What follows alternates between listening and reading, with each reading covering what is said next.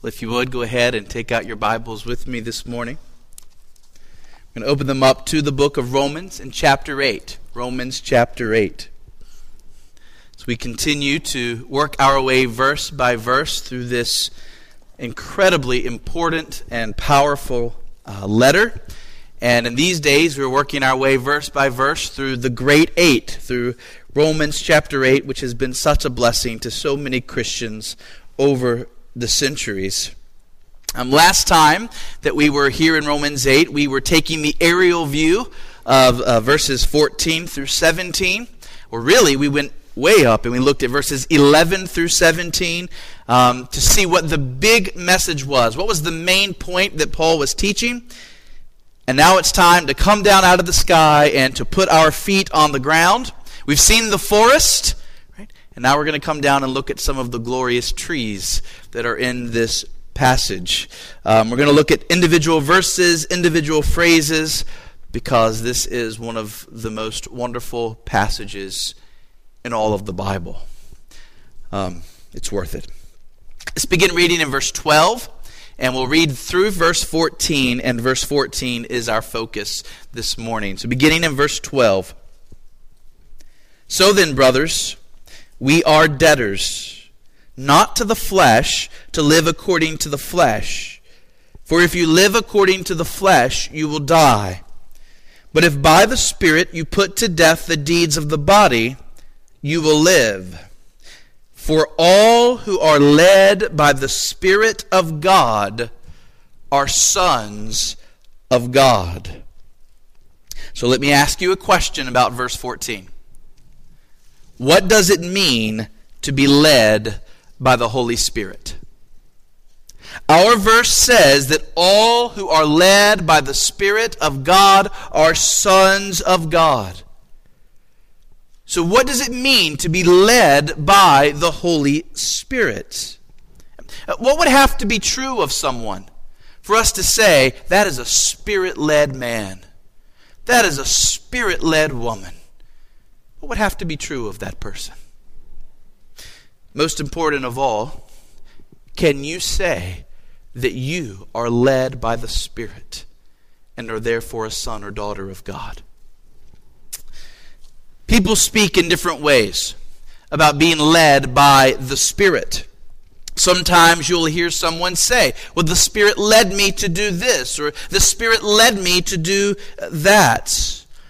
I wonder what you think about statements like that when people make them.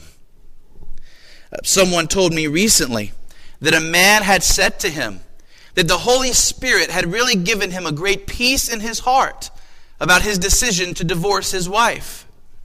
He had no biblical grounds for divorce, but he said that he felt that the Spirit had given him a real peace about divorcing his wife. What would we think about that? I was also recently told by someone that, that he had felt the Spirit leading him to invite somebody to church. Now, would we deny that that was the Spirit leading him? You see, this is a really difficult issue. Uh, the pages of church history are full of people who believed that they were being led by the Spirit of God to do this or to do that, some for good, some for ill. And then there are others who say, Well, I've never felt that. I've, I've never felt this, this impulse, this pressure on my heart. I've never heard the Spirit speak to me. Is there something wrong with me? Am I not a Christian because I've never heard God speak to me that way? So, this is a really tricky issue, and, and it's a subject we need to think very carefully about. The dangers here are very real. Would it surprise you if I told you that some of the greatest harms that have ever come to Christ Church in the history of the world have come through men who truly believed that the Spirit was leading them to do something? Unfortunately, people often use the idea of the Spirit's leadership as a way of justifying or giving themselves assurance about things that they themselves want to do. In fact, there are many stories about people in the past who genuinely believed they were being led by the Spirit and they did awful, awful things. I'm going to give you just one extreme example to make my case. And uh, I know this because in college I was an English minor and I was um, assigned to read the book Wieland. And that book is based on a true story of an actual set of murders that took place in upper state New York many years ago. And the real historical story is this there was a man in New York named James Yates. He lived in Tomhannock, New York, with his wife and his four children. And according to the historical accounts, on one night in December, the Yates family had a religious get together in their home. Uh, they were Shakers, um, a, a charismatic communal denomination. And among the other folks that, uh, that came was James's sister. And after the other folks from the church had left the home, James's sister stayed behind. Uh, she was looking to take a trip to New Hampshire the next day and James agreed that he would take her in the morning. She says that when she left her brother's house that night, the whole family was gathered around the Bible for their time of family Bible reading. The infant was in the mother's arms, the other three children were sitting nearby. According to the accounts, James Yates says he saw a light. He had a vision, and that the Spirit told him through that vision to get rid of all the idols in his life. The voice gripped him, told him to rid himself of every love that he had other than his love for God. So the first thing he did was he took his Bible and he threw it into the fireplace and watched it burn. He then took his axe and went out to the family's sleigh and hacked it to pieces. Next were the family's animals. And according to the accounts, the Spirit then said to him, by his own testimony, he said that the Spirit told me, You have yet more idols. Look to your wife and your children. And what followed were a set of gruesome murders, um, far too violent for me to detail here. But here's the thing to the end of his life, Yates believed he had done the right thing in killing his family. Uh, when he stood trial, he confessed to every one of the murders, and he told the judge that he was right to commit them because the Spirit of God had led him to do so. He was fully convinced in his heart that he had been led by the Spirit. Now, that is obviously an extreme example, but it teaches us that words matter and that we need to make sure we have a proper understanding of what it means to be led by the Holy Spirit.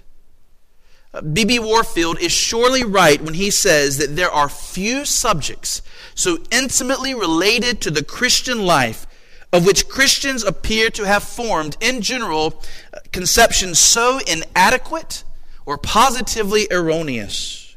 That is, most Christians have a very poor understanding of what it means to be led by the Spirit.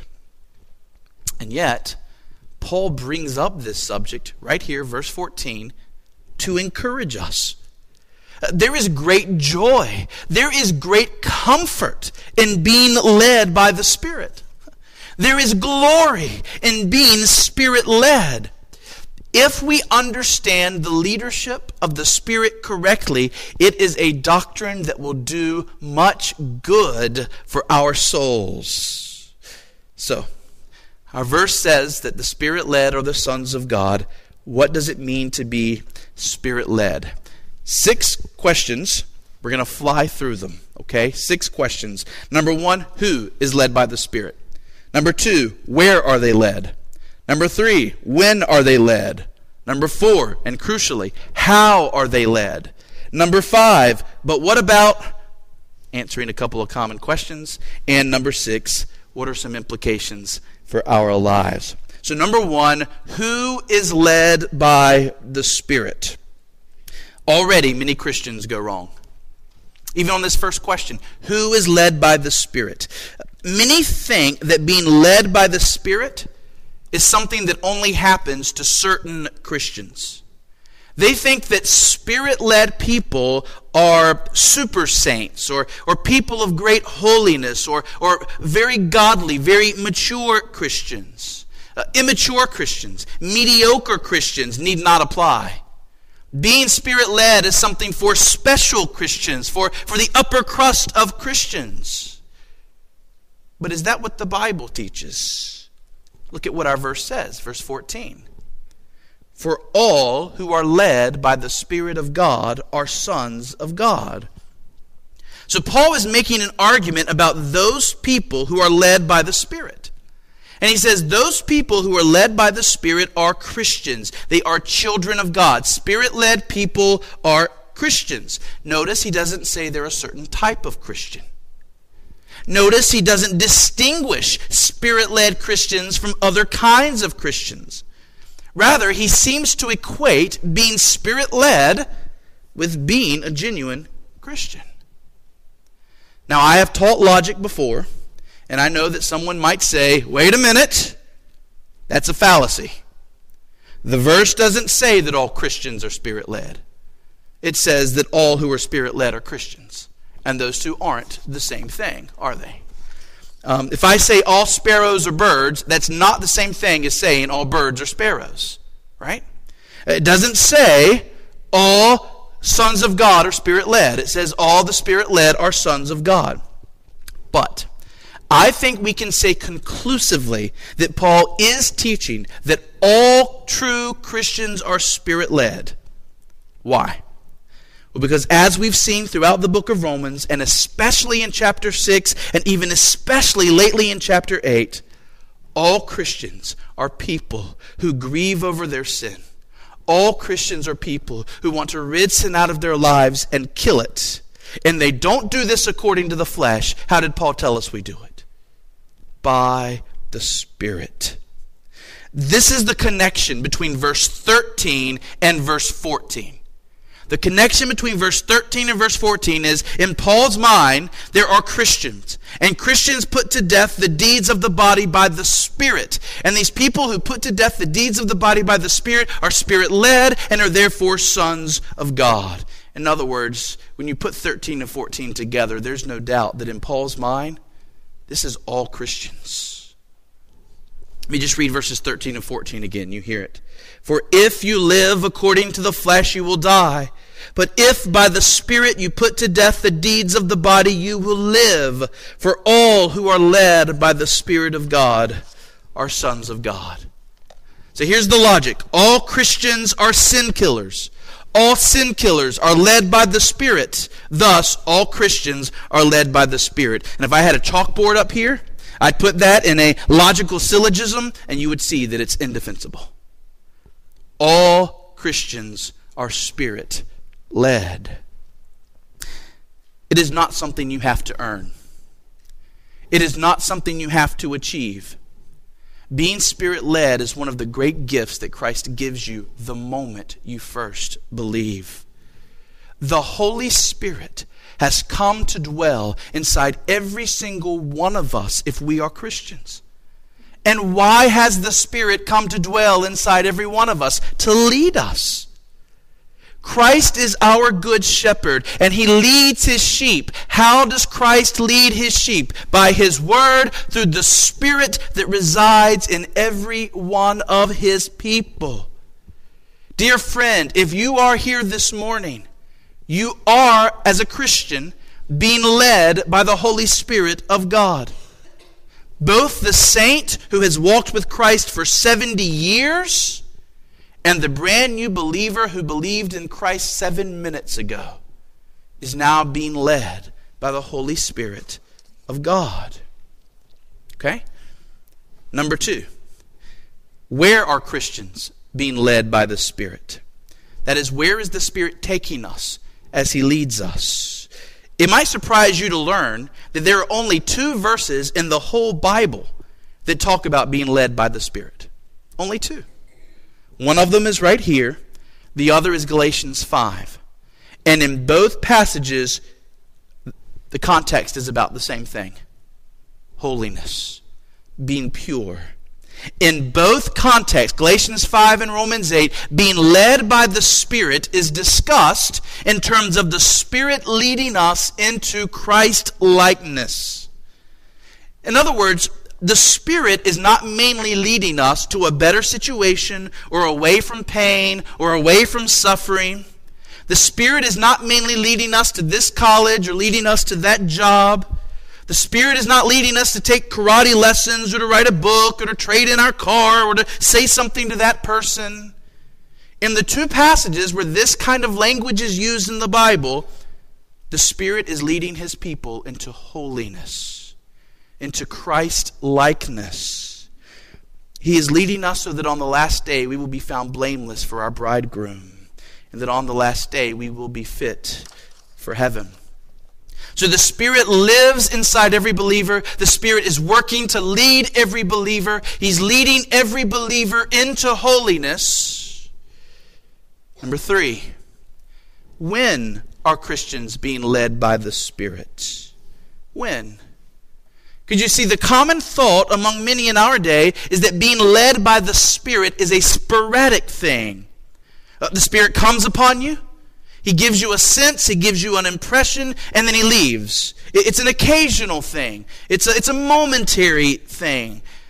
But neither Romans 8 nor Galatians 5 will allow that. Um, our verse will not allow that. The word that is translated led in verse 14 is in the present passive indicative, which means, Greek scholars, it is a continuing action. It is a continuing action that is being done and does not stop. It continues every moment. In other words, the idea is not of the Spirit coming upon you and leading you for a moment and then leaving. It's rather the Spirit is constantly leading you throughout your life, one moment into the next moment, into the next moment.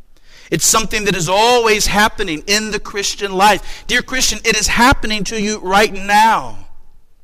The Spirit is working in you this very moment to lead you towards sanctification, to lead you towards holiness, to lead you towards Christ likeness.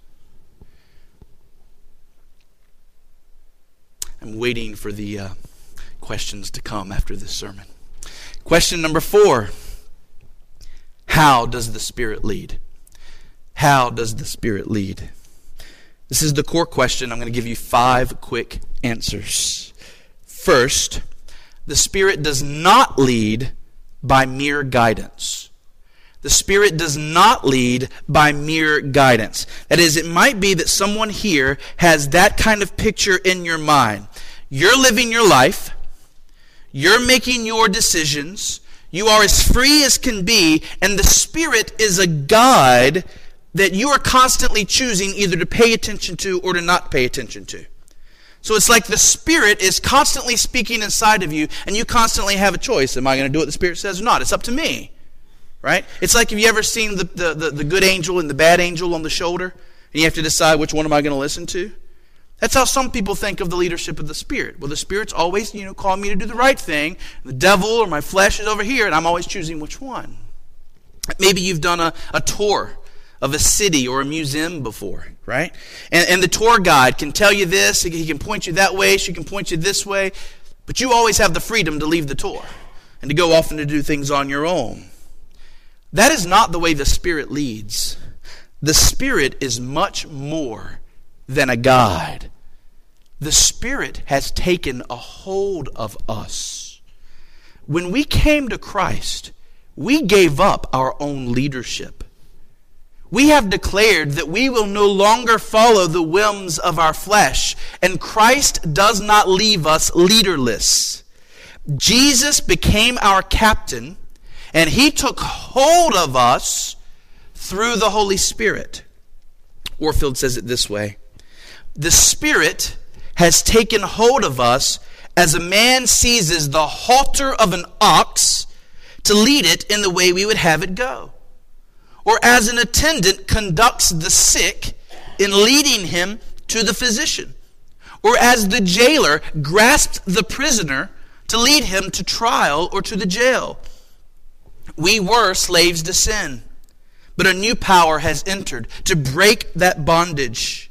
Not that we should be set rudderless, adrift on the ocean of life, no, but that we should be powerfully directed on a better course leading to a better harbor.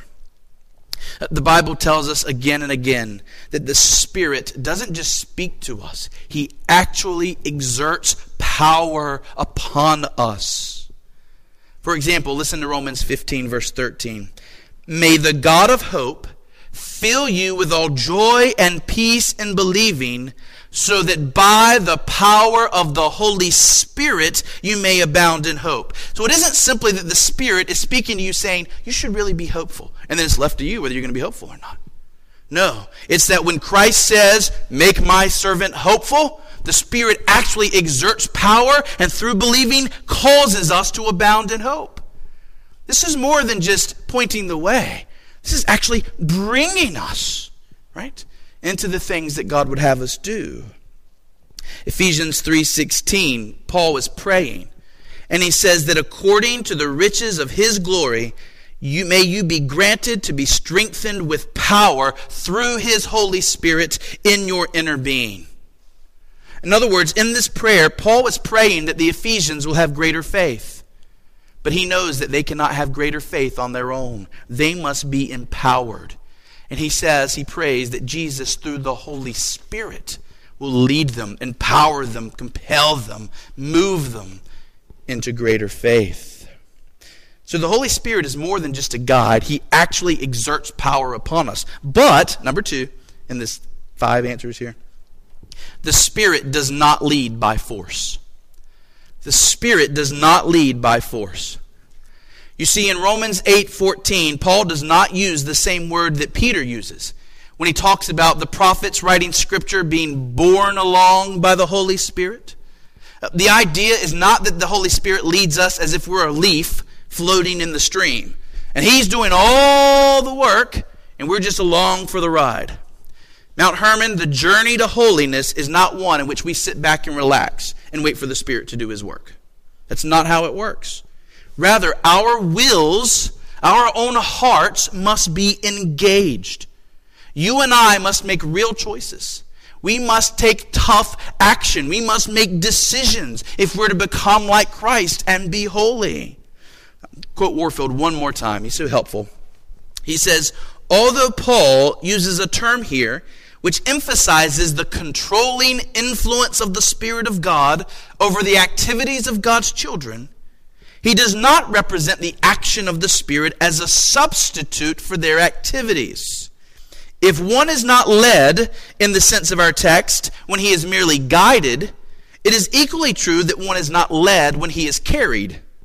The animal that is led by the attendant the blind man that is led to Christ, the prisoner that is led to jail. Each is indeed under the control of the leader, who alone determines the goal and the pathway. But each also proceeds on that pathway and to that goal by virtue of his own powers of locomotion. That was long. I hope you got it. Let me explain it. In other words, though the Spirit has grabbed a hold of us and is taking us on the path to holiness, He's not dragging us. We must move our feet. He is grabbing us, He is exerting power, He is setting the direction. But we must actually work alongside the Spirit in this move towards holiness. This is why we speak of both the preservation of the saints, the Spirit preserving God's people, and the perseverance of the saints. God's people must actually be striving for holiness. From the Spirit side, He's going to make sure that all of God's people become holy. But from our side, we are actually to be working, willing, striving to become like Christ. There must be running the race. There must be fighting the fight. Uh, we must be making use of the means of grace, praying, loving others, working out our salvation with fear and trembling, as Paul says. If the ox refuses to move, the man doesn't pick him up and carry him. If the ox refuses to move, it just proves that he is still bound to his own will and not the will of his leader. A person who refuses to do what is right, a person who continually refuses to fight sin, a person who continually refuses to pursue holiness is not going to be picked up and carried to holiness by the Holy Spirit. Rather, he's only proving that the Holy Spirit is not his leader at all and that no true change in his heart has ever happened, and that this person has never come to know our Lord and our Savior. So the Spirit leads us not merely as a guide, He exerts power upon us. He pulls the rope that is on us. He puts His hand on our shoulder and moves us along. And yet we also must move ourselves. He chooses the destination, holiness. He chooses the way to get us there. He tugs at the rope through the scriptures and through His uh, mysterious work in our hearts, and we work. Number three, the Spirit shows us where we're going. This is what leaders do they point to a destination and help us to get there. We don't choose the destination. The Spirit has chosen where He is leading us, and it is indeed holiness. But here's the thing the Spirit has not kept this a secret. The Spirit has not kept the. It's not as if we're blindfolded and the Spirit says, Trust me, I'm leading you somewhere, but I'm not telling you where. No. The Spirit has told us where we're going. He has revealed to us that we are moving towards Christ likeness. We are moving towards fitness for heaven. And I would simply ask you if that's the Spirit's goal for your life, is that your goal for your life? If that's where the Spirit is leading you, to be more like your Savior, is that where you want to go? Is that the kind of person you want to be? Do you trust the Spirit? You say, uh, well, I, I like holiness, Justin, but you know what I really like is happiness. I wish I could say the Spirit was leading us into happiness. Well, dear church, doesn't the Bible teach there's a connection between holiness and happiness? Sure, the path to holiness might mean some difficult days right now. But why is the Spirit working to make you holy? So that on the last day you will stand before God blameless and you will enter eternal life eternal joy, eternal happiness. Moreover, even here on earth, a life of holiness in the midst of trials, in the midst of pain, in the midst of persecution and self denial, even here on earth, holiness causes us to rejoice. Holiness is a wonderful place. Its pastures are filled with kindness and gentleness. Holiness is mountains of love and compassion. It has a bedrock of righteousness and faithfulness. Holiness is the very character of the God you love. Holiness is the description of your Savior. You know, they have these dating websites now, and you pull up the profile of the person you're interested in. You pull up the profile of the Lord Jesus Christ. What is it? It's holiness. This is what He looks like. This is who He is. And we love Him for that. And the more we see that happening in our own lives, the more it calls us to rejoice. And, church, are we not longing for the day when we will be perfectly holy? You ought to anticipate that more than you would ever anticipate a trip to Disney World, right? You think, oh, you know, we're going to go to Disney World sometime soon. It's going to be so exciting. What about the day when you are perfect in mind, body, and soul, and you get to stand in the presence of God forever? At the right hand of God, there are pleasures forevermore. This is where the Spirit is leading you. He is leading you to greater faith, greater holiness, preparing you for that day. Number four, and the how question. The Spirit leads us to holiness by compelling our wills in that direction. Again, the Spirit leads us to holiness by compelling our wills in that direction. He doesn't violate your will. That is, the Spirit does not force you to become holy against your will when you don't want to.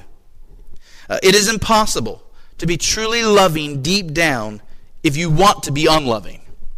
Rather, the Spirit works to compel your will so that it desires love and joy and peace and patience and kindness and faithfulness and gentleness and self control.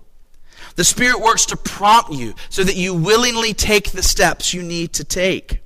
How does the Spirit compel you? He compels you through preaching. How does the Spirit compel you? He compels you through your Christian friends.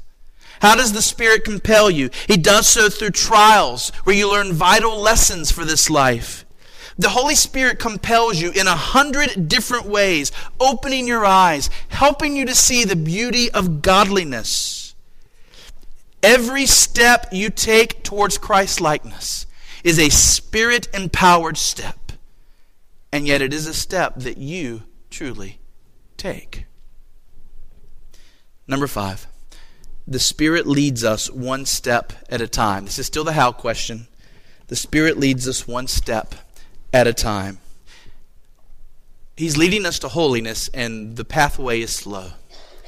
Can I get an amen?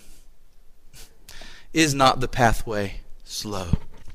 Progress is slow. The Spirit does not lead us at a swift pace. If the Spirit led us into holiness quickly, he would do so pulling us with his strong arms, and we would be floundering on the ground, being dragged behind as he pulled. No, the Spirit is very patient with us. He gently coaxes us through the Word. Sometimes He uses the rod of discipline to keep us moving. He uses the warnings of Scripture. He uses the precious promises of Scripture to keep us moving. But one step at a time, through the Word of God, coming to us in a million different ways, the Spirit is leading us, even now, towards holiness. Okay, question five. But what about, okay, questions. I know there are questions. Let me answer just two common questions. Number one Does this mean that the Spirit is not leading when we're choosing a college, or choosing a job, or in the little decisions that we make every day? Am I saying that because the Spirit is leading us into holiness, that, that He has nothing to do with those other decisions? No. I believe that the Spirit of God is indeed leading us even in those kinds of decisions. But remember, the Spirit's goal is to make you holy. So when you're facing a decision, I don't think what you should expect is a sign from the Spirit about which school to go to. I don't think what you should expect is a, a, a, miraculous vision or a voice from heaven about who you're to marry. Rather, the Spirit is leading you into becoming a wise, mature, discerning person. The Spirit is leading you. When you find yourself having the maturity to ask, well, which of these two jobs is going to give me the best opportunity to glorify God? Or when you're choosing a college and suddenly you find a real desire in your heart to ask, which of these two colleges is going to be near a healthy church where I can be loved for and cared for and where I can continue to serve my God? When you find yourself asking those kinds of questions, the Spirit is leading you in a way that is much bigger than if he showed you a vision. Christ likeness is the goal. And if you find yourself becoming holier, asking those kinds of discerning, mature, godly questions, the Spirit is leading. And you ought to be very encouraged and excited. The Spirit wants you to evaluate everything according to God's truth. The Spirit does not want you relying on your emotions, your feelings, impressions on the soul. What he wants you relying on is the truth of the Word of God. It is stable, it is firm. You can count on it. And when you feel yourself relying more and more on the teaching of Scripture to give you light in the everyday decisions you make, you have more assurance. I am a son of God. I am a daughter of God. And the Spirit really is making some progress in this soul of mine. Question number two does this mean that the Spirit never uses impressions on the soul or a sense of peace to lead His people? Again, I think that the Spirit sometimes does indeed use those means. I think there are times when the Spirit working in your soul can give you a strong impression or can give you a sense of peace about a decision. But I think two warnings must be immediately given. Number one, we must all remember how susceptible we are to being deceived. Because there are other spirits in the world than just the Holy Spirit. You cannot, you must not assume that because you have a peace in your heart about a decision, that it is the Holy Spirit that has necessarily given you that peace. Because there have been other people who believed that the Spirit had given them a peace about something that was blatantly against the word and the will of God. 1 John 4 1 says we must test the spirits. And so this is my second warning. Anytime you sense an impression upon your soul or a sense of peace concerning a decision, make sure that it squares with the teaching of Scripture. Judge what is unclear by what is clear. Judge what we can't be sure about by what we must and know. What we must know is absolutely sure.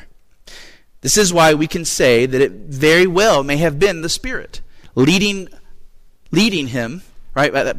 Say it again. This is why we can say that it may very well have been the Spirit leading my friend to invite that person to church. Does that sound like a holy thing to do? Does that square with the teaching of Scripture? I find it doubtful that it was this, uh, a demon leading my friend to invite somebody to church right? That squares with Scripture. So we can say, you know what, we don't know with absolute 100% certainty, but, but I, I would say, yeah, that, that seems like something the Spirit would lead you to do. But that person who says the Spirit has given me a peace about divorcing my wife on unbiblical grounds, we can say with 100% authority that was not the Spirit of God. Because he is not a God of chaos and contradiction. He doesn't say one thing in the Bible and another thing through the Spirit. The Bible came through the Spirit. It was the Spirit who inspired the Word of God and spoke these things. And guess what? When it comes to the words of the Spirit, we don't have to rely on feelings when you have it in black and white. So, on things like that, we can say with absolute certainty that was not the Spirit of God. Maybe another Spirit, but not the Spirit of God. So, be very careful. Test the spirits. Let me close with this. If, if we as a church we're about to make a big decision. Okay? Let's say we were talking about bringing on another pastor or uh, moving like our location or I mean some, something big like that. I would long for and I would call on us to pray that the Spirit would give us a real peace about that decision. But where would I want that peace to come from? I would want the Spirit to give us that peace because, let's use the third pastor illustration because we can see from Scripture that that man is biblically qualified. I would want the Spirit to give us peace through helping us to see that that man meets the standards of the Word of God. And if the Spirit gave us a peace about bringing on a man as a pastor who does not qualify according to 1 Timothy 3 and Titus 1, well, then that is not the Holy Spirit giving us that peace. We must test everything according to the Word of God. All right. What are implications for us? I'm only going to give you one. There are many, but I'm out of time. One implication, and it's this. The whole point of verse 14 is to encourage us. You see, this verse says that if we perceive the Holy Spirit within us, we can be sure that we are sons or daughters of God we can be sure. We can have assurance of our salvation, assurance that one day we're going to be holy, assurance that one day we're going to be in heaven. We can have that as we perceive the leadership of the Spirit in us.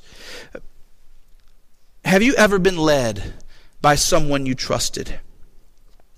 Here we are, weak and frail. We don't even know the way to holiness. We are prone to wander. Lord, we feel it. Prone to, lo- to leave the, lo- the Lord we love. We're so prone to wander away, to get stuck in the mud, to find ourselves lost forever in the thrills of this world, Vanity Fair, right? We're, we're prone to get stuck. And left to ourselves, we would be. So when we find ourselves, when we perceive it all, that we're having a holy thought, that suddenly we're concerned about the needs of others, that suddenly our heart is feeling real love towards the Lord Jesus Christ. That is the leadership of the Spirit. And that is a strong evidence. Dear child of God, you can be confident. You are one of Christ. For those who are led by the Spirit of God are sons of God. Romans 8, verse 14. Sew it on a quilt, put it on your wall. Okay? It is a wonderfully comforting verse there are any here and you do not know our Savior, I would beg of you, run to Him. Run to Him, confess your sins, see that He died to make you right with God.